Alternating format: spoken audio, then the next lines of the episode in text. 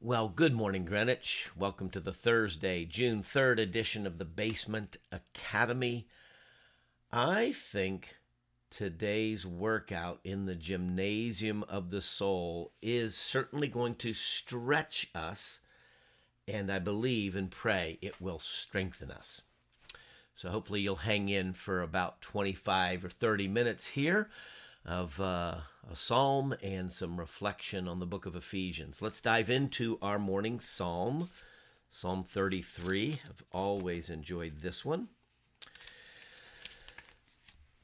Sing joyfully to the Lord, you righteous. It is fitting for the upright to praise him. Praise the Lord with the harp, make music to him on the ten stringed lyre.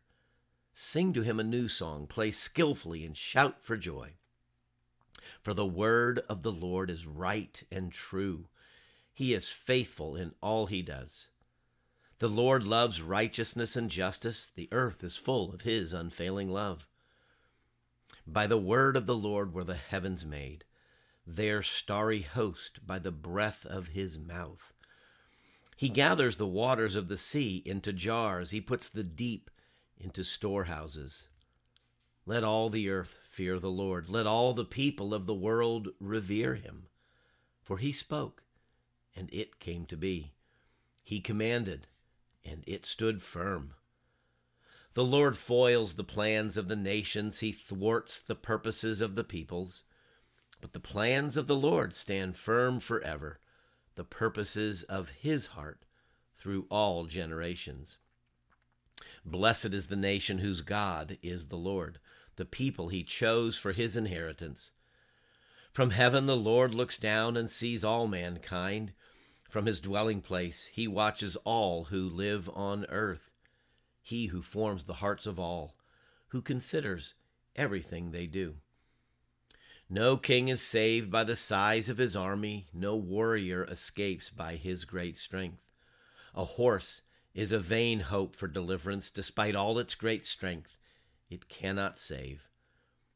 But the eyes of the Lord are on those who fear him, on those whose hope is in his unfailing love, to deliver them from death and keep them alive in famine. We wait in hope for the Lord. He is our help and our shield. In him our hearts rejoice, for we trust in his holy name. May your unfailing love rest upon us, O Lord even as we put our hope in you. Psalm 33. Love it.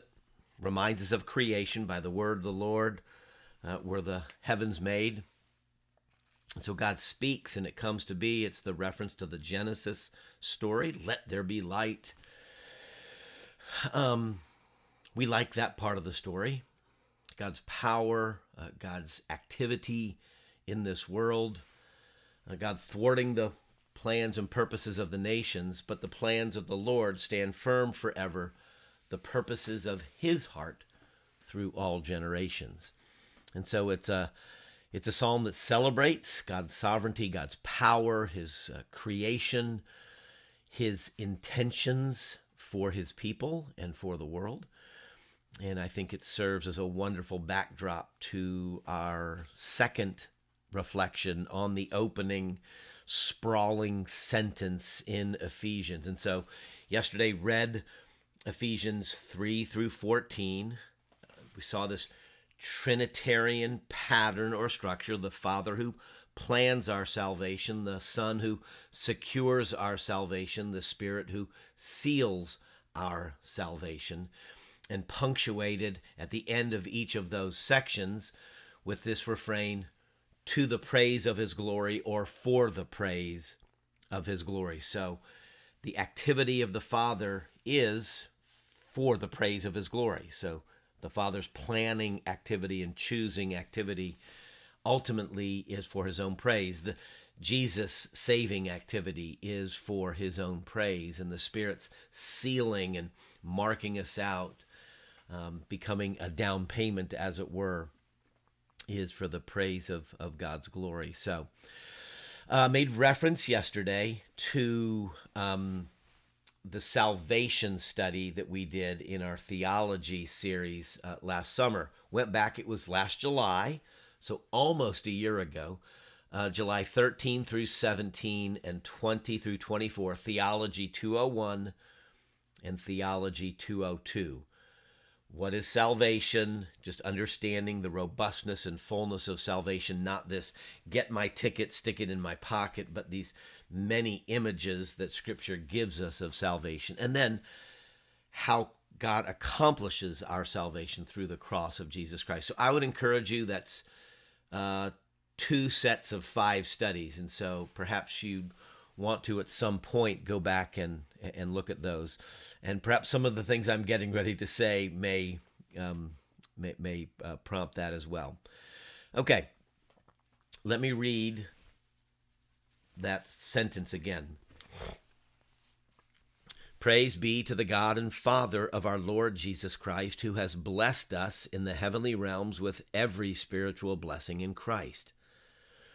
For he, that is the Father, chose us in him, that is in Christ. So the Father chose us in Christ before the creation of the world, to be holy and blameless in his sight. In love, he predestined us to be adopted as his sons or children through Jesus Christ, in accordance with his pleasure and will, to the praise of his glorious grace, which he has freely given us in the one he loves. In him, so now this is the Jesus section of the, the sentence, in him we have redemption through his blood, the forgiveness of sins, in accordance with the riches of God's grace that he lavished on us with all wisdom and understanding. And he made known to us the mystery of his will according to his good pleasure, which he purposed in Christ to be put into effect when the times will have reached their fulfillment, to bring all things in heaven and on earth together under one head, even Christ. In him we were also chosen, having been predestined according to the plan of him who works out everything in conformity with the purpose of his will, in order that we who were the first to hope in Christ might be for the praise of his glory. And you also, there's that Jew Gentile, we and, and you, you also were included in Christ when you heard the word of truth, the gospel of your salvation. Having believed, you were marked in him with the seal, the promised Holy Spirit, who is a deposit guaranteeing our inheritance until the redemption of those who are God's possession to the praise of his glory. Okay. It, it, it just goes and goes and goes. Father, Son, Spirit, to the praise of his glory, to the praise of his glory, to the praise of his glory. But there's a lot of stuff going on in there. and what I want to talk about is a, um, well, I want, I want to start with this. what Paul is doing here uh, I've suggested that Ephesians chapters 1 to 3 are foundational theological truths, the indicative, these are things that are true. Chapters 4 to 6, here's how you live based on these truths, okay?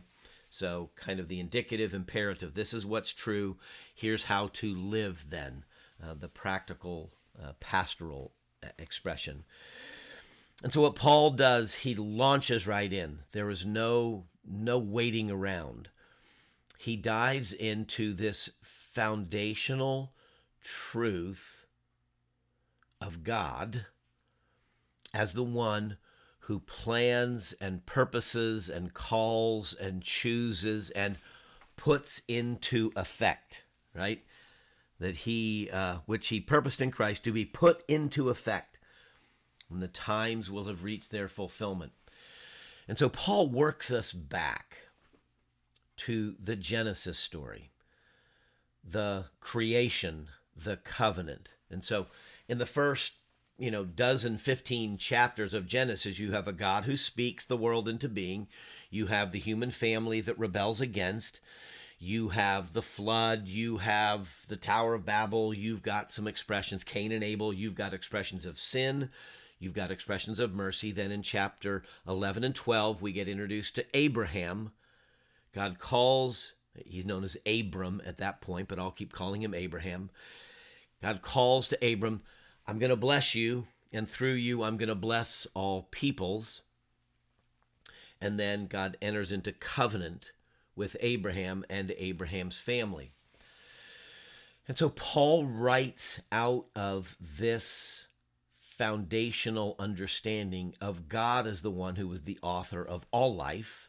Okay, this is the Psalm, Psalm 33. God is the author of all creation, all that is. God is the author of the covenant. God is the one who is shaping the salvation story, and He chooses a man, Abraham, and his family, and then He sovereignly oversees Abraham and Abraham's family, and they come to be known as the Jews. Okay, and so and so God chooses this particular plan, this particular way of saving the world, to save the world relationally. And so he chooses Abraham. Abraham believes God. It is reckoned to him as righteousness. So Paul picks up elsewhere in the book of Romans this understanding of a righteousness that comes from God by faith or through faith. So Abraham is rightly the father of the Jews, but he's also the father of all believers. Okay? And so we uh, who believe in Christ are legitimately the heirs of, of Abraham. And so God chose this plan to work through a man and his family to bring forth a Messiah, a deliverer, a Savior, but he also chose this method of the substitutionary atonement, foreshadowed in the Old Testament sacrifices, fulfilled in the sacrifice of Jesus Christ. So that the so John the Baptist could rightly say, and we read in John's gospel, Behold, the Lamb of God, which takes away the sin of the world. And so this notion of a life for life substitute, what we call a substitutionary atonement. And so um, the, the, the blood is offered, it is life for life, this notion of the seriousness of sin, and then God offering his own son as a substitute. Again, We've talked about that in that theology series. So go back to theology 201 and 202. So this is just to say Paul writes out of that foundation. Okay. And what Paul also does then is he lifts up here in this opening sentence, it's really, you know, several paragraphs, three sections Father, Son, Spirit, the planning, purposing, predestining work of God the Father, who works out everything in conformity to the purpose of his will. Okay, so what I want to do for a few moments is to reflect on this notion of predestination. It's an idea that is biblical. Okay, so the, the idea of Trinity, uh, the word Trinity, nowhere shows up in our Bible. Okay, so that that word is not in our Bible. The concept is of one God in three persons, Father, Son, Spirit, and this is a trinitarian passage. So ironically, Christians do not struggle with the concept of Trinity. I mean, we struggle to comprehend it. How can three be one, right? One and three. Ah. But but we don't fight it. Okay, we don't fight the notion of the Trinity. God in three persons, blessed Trinity. We sing in our uh, beloved hymn, Holy, Holy, Holy. So the word Trinity is not in the Bible, and we don't fight it. The word predestination is in our Bible, and we kick and fight against it like there's nobody's business. and so I've been uh, intrigued by that over the years. To observe so many Christians who will say things like, I don't believe in predestination. I thought you believed your Bible. Well, I do believe my Bible, but I don't believe in predestination. Well, predestination's in your Bible. Trinity's not in your Bible. Predestination is in your Bible. So it's not that you don't believe in predestination, it's that you don't like what the Bible appears to teach about predestination or what um, what some uh, within the Christian family talk about what predestination means. And so there's some understanding of predestination that people don't like. Okay. And so um, it, it, at kind of at best, we struggle with predestination. At worst, we resist it, right? The, the notion of, of predestination. So I want to kind of tease that out uh, for a few moments. But, but Paul clearly is writing out of that understanding, okay, that God knows and determines and acts and brings about and puts into effect things that have been planned before the creation of the world. He chose us in him before the creation of the world. So even before God said, Let there be light, God had chosen some things to happen in and through Jesus Christ. Our minds struggle to understand this. So, so let me let me uh, do do a little uh, reflection here on why it is that I think we struggle, and this is just one person's understanding, one person's opinion. Okay, I've thought about it for a while, but I'm not saying you have to believe as I do, but but try it on for a few moments. So, first of all, I think we struggle with predestination because we divorce the question or the idea or the truth, the biblical notion of predestination, we divorce all of it from the story. We come to this passage, we come to this word, we come to this concept, and all of a sudden we're no longer thinking the biblical story of salvation that goes back to creation and Abraham and Moses and David and the prophets and John the Baptist and Jesus, you know, the story where it's got people and um, action and you know foibles and faults. You know, it's very it's a very personal story, right? And then all of a sudden we get to this and we divorce the story and we get into a theological debate. We get into some abstract kind of laboratory kind of discussion about predestination. We, we divorce this from the story. And I think that's, we should not do that. Okay. So, so my first thought is one of the reasons we struggle is because we have divorced the discussion from the context of the, the arc of the salvation story that we find in the Bible. Okay. Uh, by that I mean, um, we we don't have a problem with God creating all things. At least I don't think we do. Uh, we, I think we celebrate that. Uh, one of our hymns um, that, that's uh, based on Psalm 100 Without our aid, he did us make. All people that on earth do dwell, without our aid, he did us make. I think we on the whole, embrace that. We don't make ourselves, right? But we forget that. We can sing the song, we can affirm it kind of conceptually. Of course, I didn't make myself. But we forget then how much of our own lives and our own story as, as people, as individuals, are shaped and determined without our aid. So, obviously, in my mother's recent death, we've had occasion to go back and think about the generations. And so, reading grandparents' letters and handwritten notes, um, looking at my mother's life prior to my father, meeting my father, all those pictures. So, just going back a couple generations, grandparents, I, I did not influence their life at all. They came together, they married, they joined, they had union, they had a child uh, Jacqueline uh, Marshall, Thomas Leland Meeks. They meet at some point. Strikes me as very sovereignly, providentially ordered. This little girl from Smith Island meets this Naval Academy graduate or Naval Academy midshipman, and the day after graduation, they join in marriage, and then some years, uh, children are born, and I'm one of them. I didn't choose any of that. Now, I'm alive, and I have choices to make, but I didn't choose uh, any of these things that have come before me, and we tend to forget that, right? so I didn't choose to be born. I don't choose to be born again. Whoa, whoa, down. Wait a second.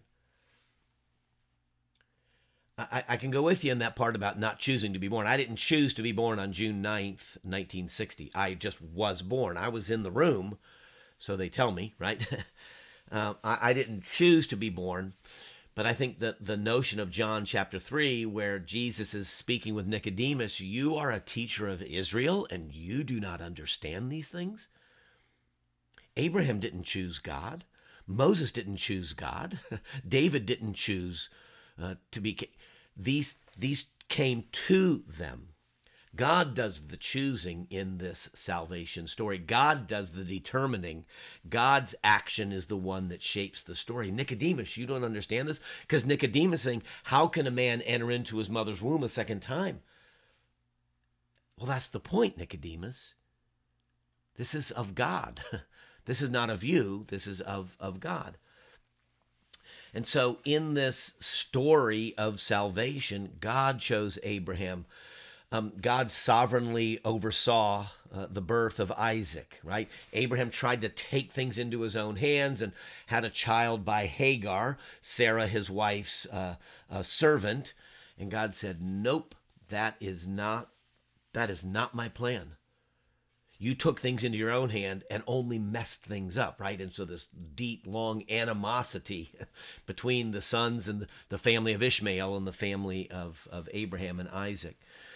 And so Isaac's birth was sovereignly uh, intend, superintended by God. God providentially ordered Isaac and, and Rebekah's uh, marriage, uh, the way Rebecca was raised up as his wife. God chose Jacob, the second born, over Esau. They were twins, but Esau came out first. And so the rights of the firstborn should have come to him, but God chose Jacob. And then there's all this crazy you know, manipulation and grasping when God had it put together all along. The Joseph story, God sending Joseph ahead uh, of his people uh, to, to save them through through Egypt and Pharaoh. God involved in all that. What you meant for evil, God meant for good. God superintending all that. Moses and David and so on. Okay, so the story clearly is God is the one who chooses. God is the one who puts things into effect when times will have reached their fulfillment. And so Paul's just writing out of the context of the biblical story. But that gets forgotten because we divorce this and we make this into a theological debate. Another aspect of this is that we struggle with predestination because we're stuck in time. And so it's today, Thursday, June 3rd. I don't know what's going to happen uh, on Friday, June 4th. I've, I've got some plans, I've got some ideas, I've, I've got some activities um, that I'm anticipating. But, but we struggle to comprehend a God who was outside of time, who is the same yesterday, today, and forever, who has not changed one iota. We change in and through and over time. God is the same right now at this moment as he was at the moment of creation, at the moment that Paul wrote this letter for the first time. God hasn't changed at all. And so we struggle to understand a God who's outside of time, who can know things before they have happened. Our finite minds just struggle with that. But there's something about the beforeness is what we struggle with. The God knows something before it comes about. And so one of the I think part of what's in this is it's hard for us to let go of our agency. We want to think we are the ones who determine things for our lives. So the common way out that people choose around predestination, that is God knowing, God choosing in advance, the common way out is for people to say, okay, okay, okay, okay. I'll grant that God can know things in advance. So, what God does is He looks into the future of my life and He sees that I'm going to be one who chooses Him. And based on knowing that I will choose Him, He chooses me. That's the common way out of this.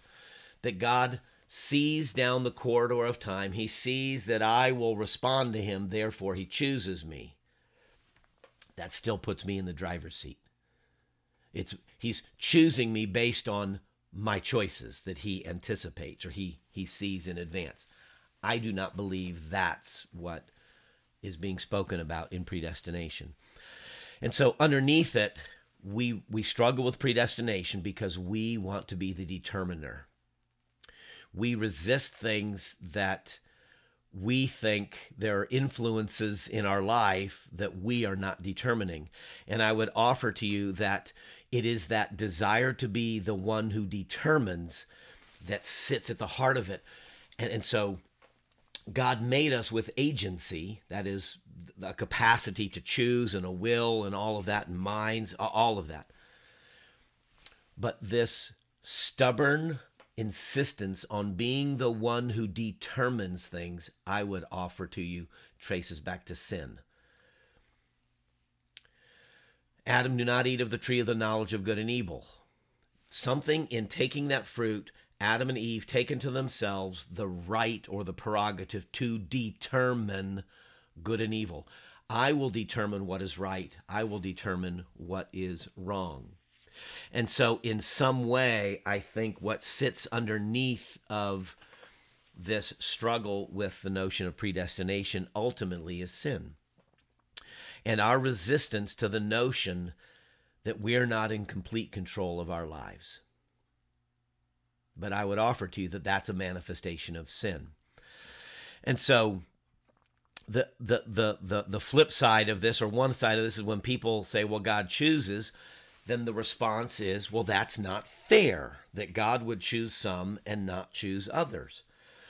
And then my response to that over the years has been, and what makes you think your understanding of fair is untainted? Because at that moment, you are now sitting in judgment of God. I don't know if you can follow that. But when we say, God, that's not fair that you would choose this person and not that person, it assumes we have complete understanding and a perfect ability to, de- to determine what is right and wrong, what is fair and unfair. And I would offer to you that that is ultimately a manifestation of sin. It is so much a part of our lives that we don't even question it. We always think we're right when we say something's not fair. And this is there's other applications uh, of, of this with respect to issues of justice I would offer. So, the, the last resistance is if God chooses and determines why evangelize. That that's how people typically come at this. Well, if God's the one who knows who's going to heaven and who's not and who's going to be saved and who's not, then why do we even evangelize if God's got it all figured out? The very short and accurate answer is because the Lord Jesus Christ said, Go and proclaim the gospel, preach to the nations, baptize in the name of the Father, Son, and Holy Spirit.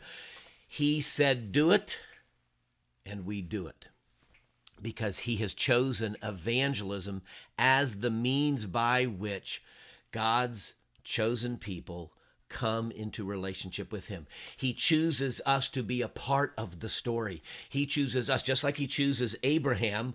Abraham, through you, I'm going to bless all nations. And then he chooses us to then go be his messengers, his ambassadors. He, he enlists us in the great work of bringing this good news. And those then who are called and chosen hear that good news and they hold that word fast, to use the word of the parable of the sower, that image. And so they hear that gospel of Jesus, and instead of resisting it and saying, well, nobody's going to tell me I'm a sinner, they go, God, have mercy on me, a sinner. And they hear that word of truth and they hold it fast and they come alive. and, and they receive the Holy Spirit. When you believed, you were marked out with the Holy Spirit. God has sealed you, has guaranteed you. You were saved when you hear the gospel of, of, of your salvation. And so that's what Ephesians 1 is just retelling all of this story. It's doing it in a sprawling way, but it's doing it in a clear, I think, a clear way that is consistent with the full story. So, what Ephesians 1 is celebrating God's plan. God is the one who is determined to save uh, the world. He does this through a person, Abraham, and then the greater son of Abraham, Jesus, okay? And so God's plan is to save personally and relationally. So he has a plan, he chooses a person. The pathway is by faith, okay? And he chooses the substitutionary atonement and by believing in Jesus the Christ. That's the path. I am the way, I am the truth, I am the life. I am the way to the Father. Nobody comes to the Father but through me. So that's the chosen path through Jesus Christ. And and that we share the gospel and people receive the gospel and we share and receive and so the gospel goes forward and the purpose is for God's glory. That God would be glorified, that he would receive the praise, not we ourselves. And so that he picks up again the theme. Uh, it is by grace you have been saved through faith. This not from yourselves. It is the gift of God, not by works, so that no one can boast. So we'll come back to this in chapter 2. And so Ephesians chapter 1 is a celebration of the story of salvation that God has been working all along. It has now reached its fulfillment. All that God was doing in Abraham and Moses and David and the prophets and the kingdom and all that was going on has now reached its fulfillment in Jesus Christ. And we celebrate that and we rejoice in that and we give God the glory. So let me stop there. That's enough probably for you to chew on for uh, at least overnight until we gather again uh, for Friday morning. So I hope this is helpful. I assume there's been some things that have stretched and, and, and nudged a little bit. And so uh, we'll pick up and probably tease a few more thoughts uh, tomorrow. So let, let's pray.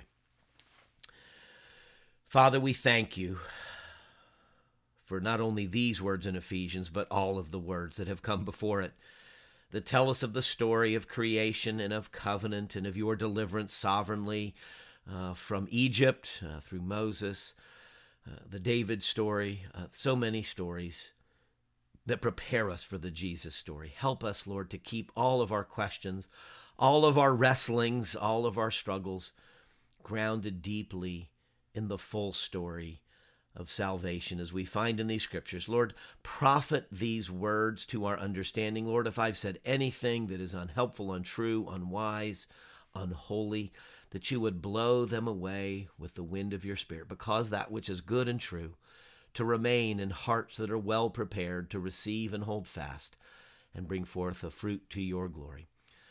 And so we make our prayer this day in the name of Jesus our Savior, who taught us to pray together, saying, Our Father who art in heaven, hallowed be thy name.